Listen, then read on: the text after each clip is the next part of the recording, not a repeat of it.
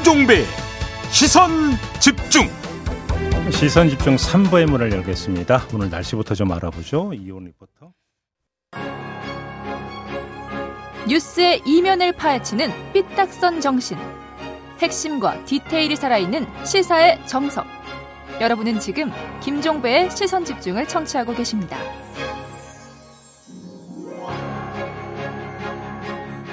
네, 지금부터는 조금 전에 예고해드린 대로 민주당 선대위 디지털 대전환위원회 위원장으로 합류한 박영선 전 중소벤처기업부 장관 만나보겠습니다. 나와 계시죠? 네, 안녕하세요. 네, 미국에 계신다고 들었는데 언제 귀국하셨어요? 제가 어, 금요일 지난 금요일 아침에 왔습니다. 아, 네. 금요일 며칠 안 되셨구나. 그럼 지금 자가격리 중이신 건가요? 그렇습니다. 예. 오, 그 보도를 보니까 그 당초에는 1월 말까지 미국에 체류하실 계획이라고 들었는데 이렇게 앞당기신 이유가 뭘까요? 제가 미국에 한 100여일 체류를 했습니다. 네. 그런데 우리 대한민국이 선진국이라는 타이틀을 처음으로 올해 부여받았지 않았습니까? 아, 예, 예, 예. 그래서 이제 막 선진국에 진입한 젊은 대한민국과 음. 또 오랜 저력을 가진 오래된 선진국 미국과의 시스템을 비교를 하면서 어허.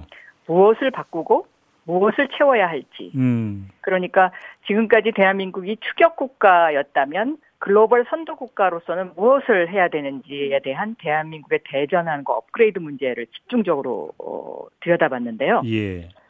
이 문재인 정부에서 디지털 경제로의 대전환에 이제 인프라를 깔았다면 음.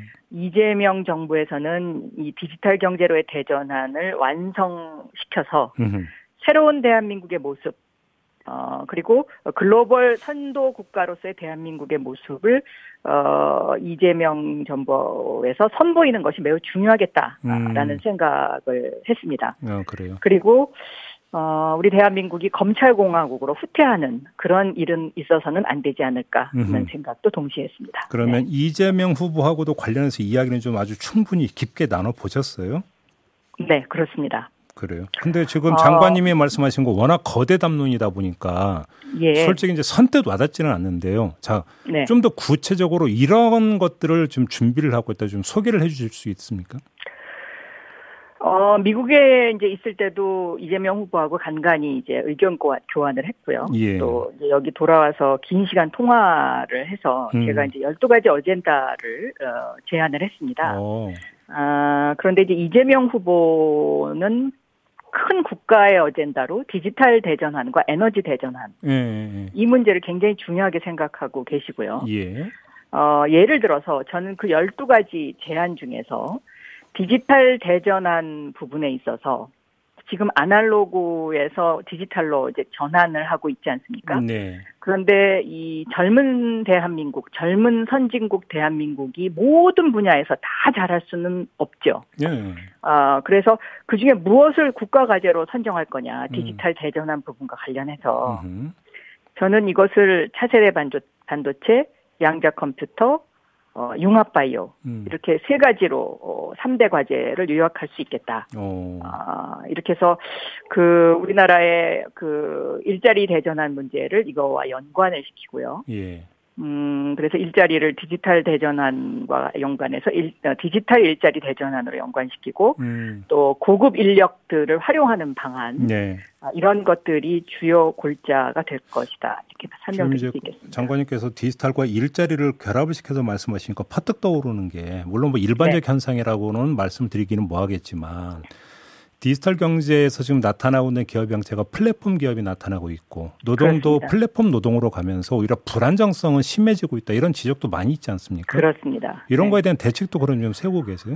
그럼요. 그거는 제가 중소벤처기업부 장관 할 때, 음. 그, 이, 이미 플랫폼 노동자 문제, 우리가 이제 그 기획 노동자라고 그 당시에 이제 네. 불렀었는데요. 네. 그것을 프로토콜 경제로 바꿔야 된다라는 제안을 한 적이 있습니다. 네. 그래서 이 부분과 관련된 부분도 음. 획기적인 어떤 그 정부의 그 대규모 지원 입조하다. 저는 음. 이렇게 보고 있습니다. 네. 알겠습니다.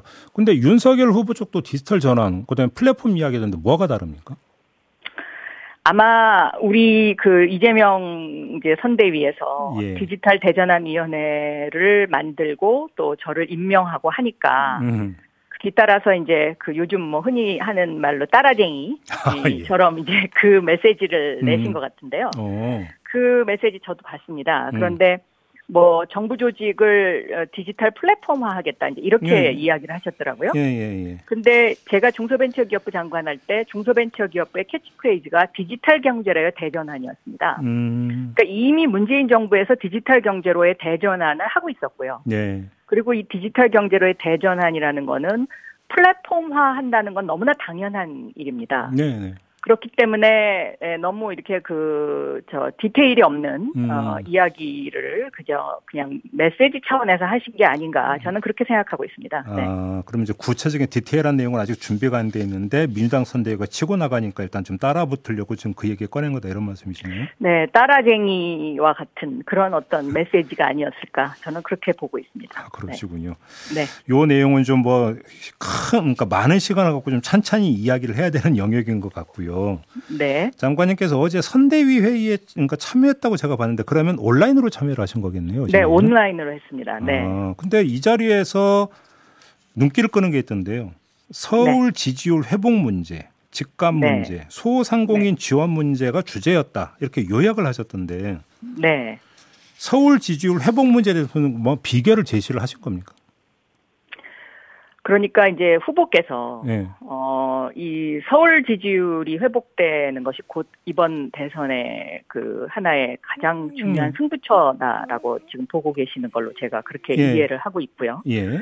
어, 그리고 이 서울 지지율이 집값, 즉, 그 부동산 문제에 대한 그런 어떤 아직 그 우리 시민들의 마음이 돌아오지 않은 음. 것으로 제가 그렇게 해석을 하고 있습니다. 그래서 예, 예. 후보가 민주당이 부동산 문제와 관련해서 잘못한 부분은 확실하게 뭔가 정책 변화를 보여주고 음. 좀더 더 적극적으로 나서야 되는 거 아닌가. 예. 그리고 이제 국민들, 시민들의 어떤 그 고통, 뭐 시민들이 느끼는 고통을 고통에 굉장히 민감하게 반응하는 민주당이 됐으면 좋겠다라는 음. 그런 메시지를 주셨습니다. 네.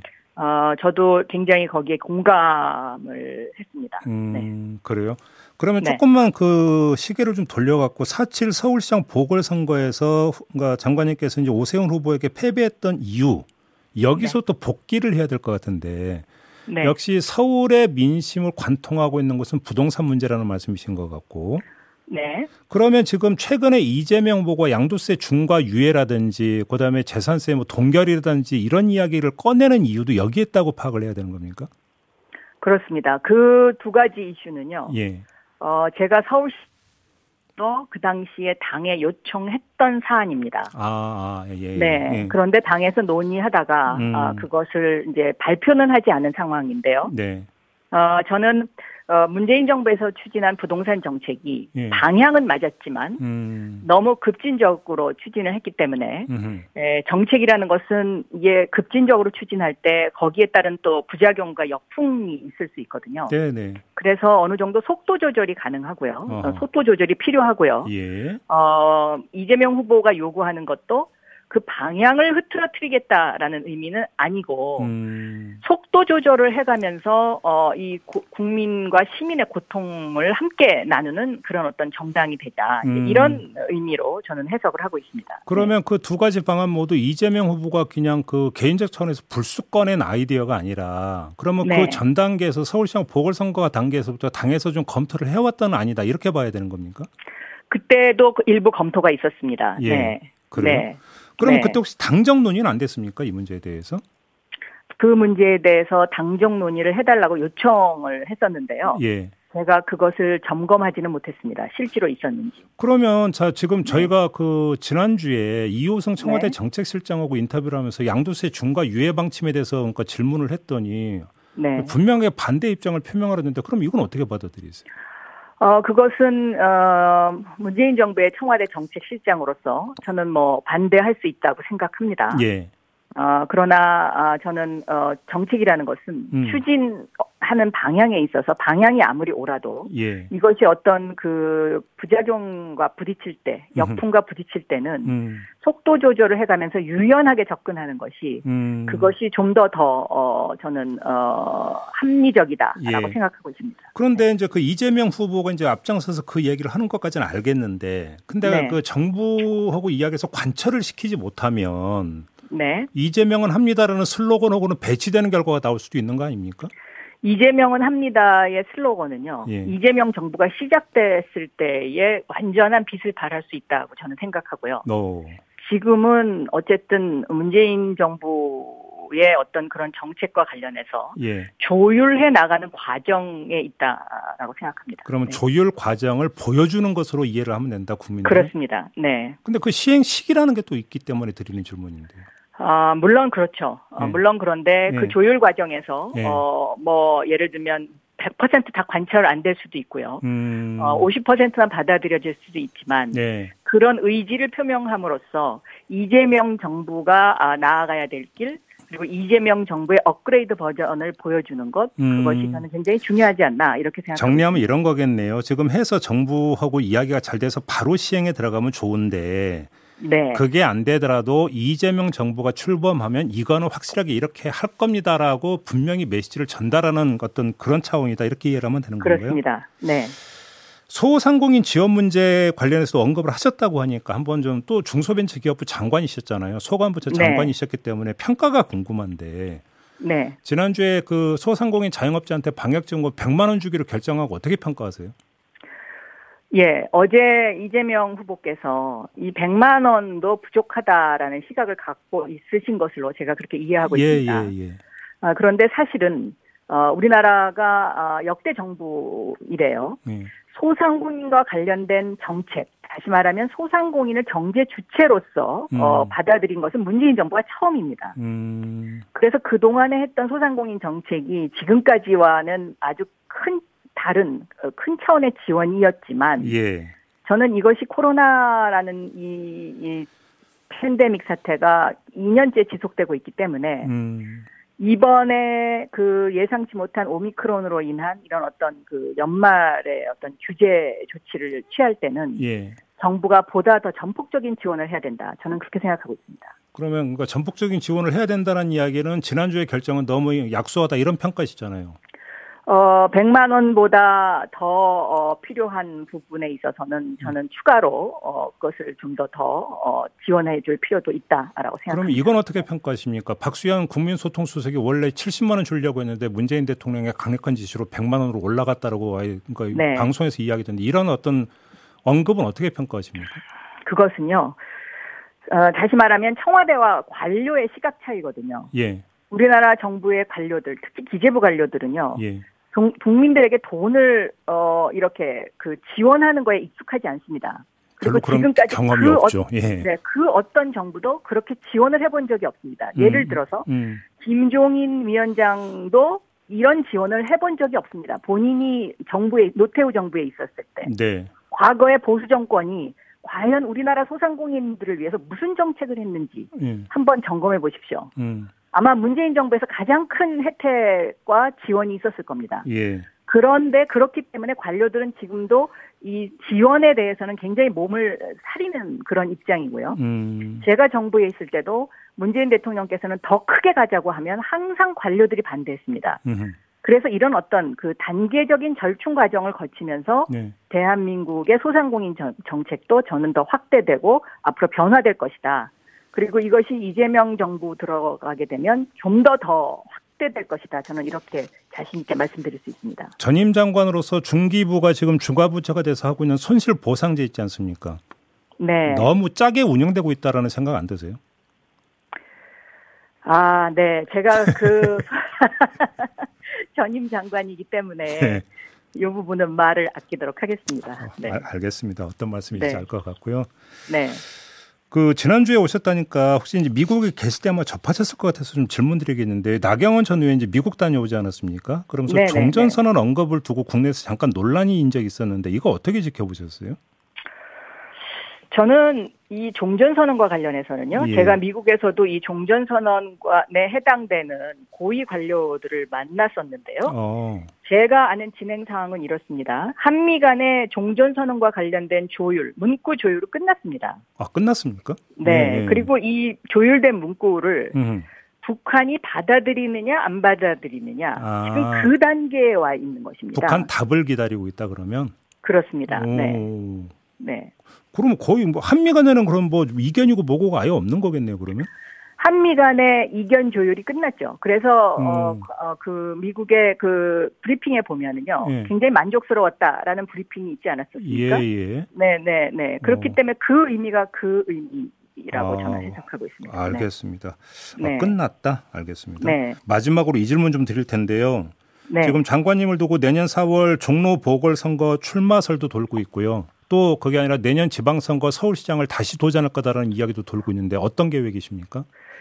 저는 선거는 지금 생각하지 않고 있습니다. 어, 그리고 제가 이재명 후보를 돕기 위해서 귀국한 것은 네. 아 정말로 어, 이것이 마지막이다라는 어떤 절박한 심정으로 음, 어, 이재명 정부의 탄생을 어, 돕기 위해서 음. 어, 들어온 것입니다. 네. 탄생이 가능하다고 확신하십니까? 지금 저는 5대 5다라고 보고 있습니다. 어, 그래요. 네. 그렇기 알겠습니다. 때문에 예. 저희가 정말 절박한 심정으로 음. 국민들께 호소드려야 된다. 예. 더 낮은 자세로 더 겸손하게 다가가야 된다. 이렇게 네. 생각하고 있습니다. 장관님의 선거 출마 관련해서 그냥 모범답안 말씀하신 걸로 이해를 하겠습니다. 네. 마무리할게요. 너무 일방적이신 것 같습니다. 마무리할게요. 고맙습니다. 네, 감사합니다. 네, 지금까지 민주당 선대위 디지털 대전환위원회 위원장을 맡은 박영선 전 중소벤처기업부 장관이었습니다. 세상을 바로 보는 또렷하고 날카로운 시선. 믿고 듣는 진품 시사. 김종배의 시선 집중.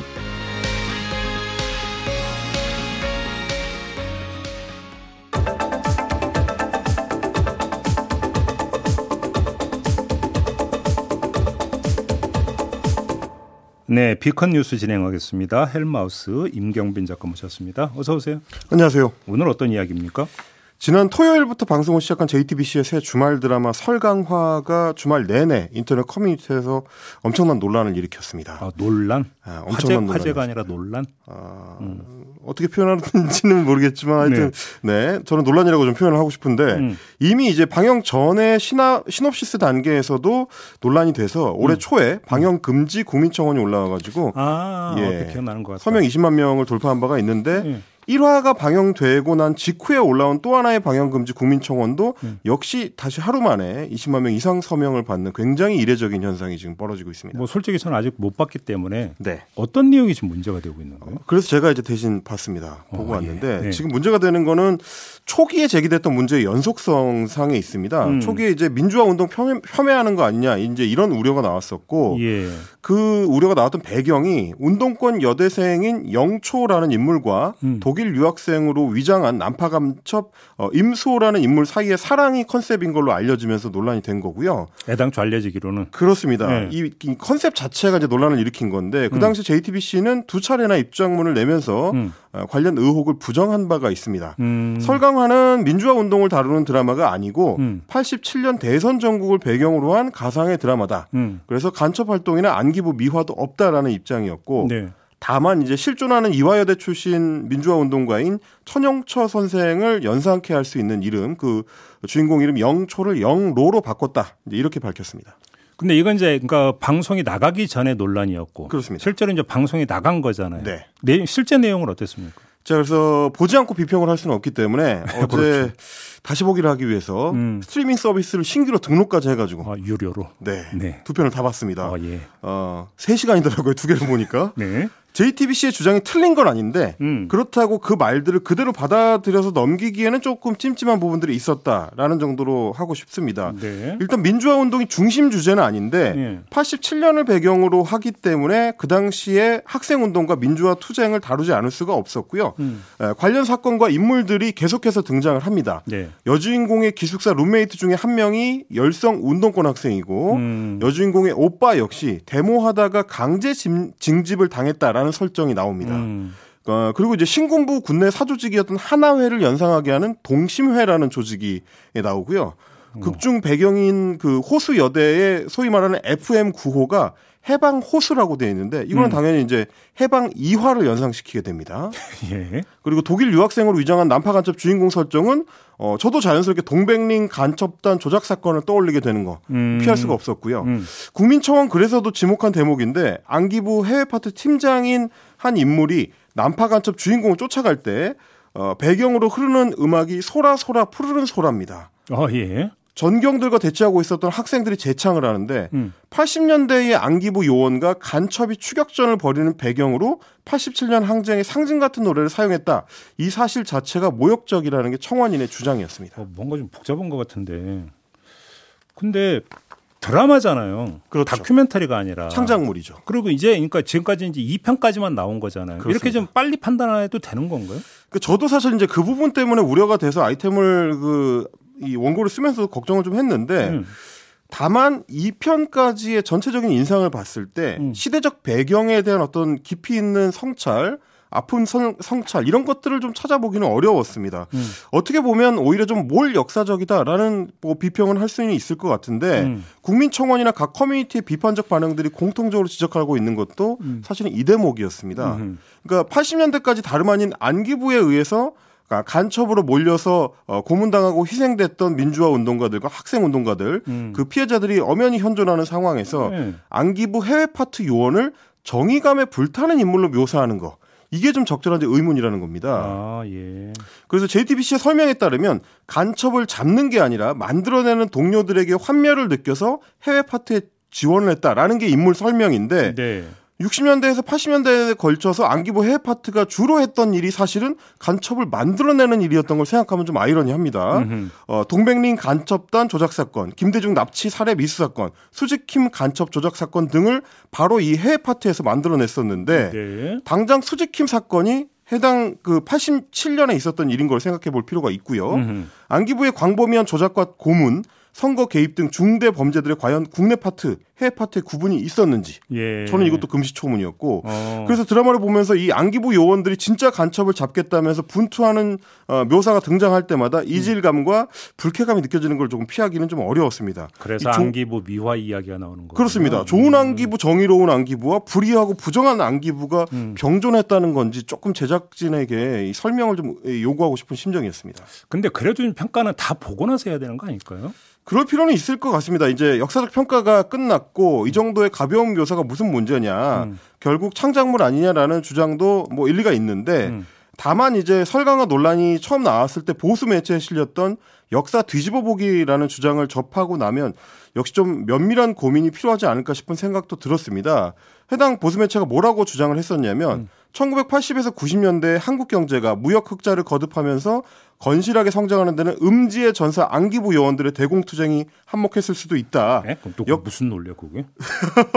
그런 얘기가 있었다고요? 그런 부분을 이 되비쳐 보자는 건데 역사 바로 보기라는 거는 여러 창작물의 발표와 토론으로 이루어질 수 있다. 음. 눈 속에서 피는 설강화가 그 신호탄이 될지 지켜볼 일이다라고 썼는데 음. 설강화 제작진의 제작 의도가 이런 신호탄이 되는 거는 아니었을 것 같다라는 좀 안타까운 생각은 들었습니다. 아무튼 이 논란은 그럼 이제 드라마가 이제 그 최종화 나올 때까지 계속될 수- 수도 있겠다 이렇게 봐야 되겠네요. 피하기는 좀 어려워 보입니다. 알겠습니다. 보고 나서 이야기하죠. 네. 수고하셨습니다. 감사합니다. 헬마우스 임경빈 작가였습니다. 네, 시선 집중 본방 마무리하고 저는 유튜브 연장 방송으로 이어가겠습니다. 고맙습니다.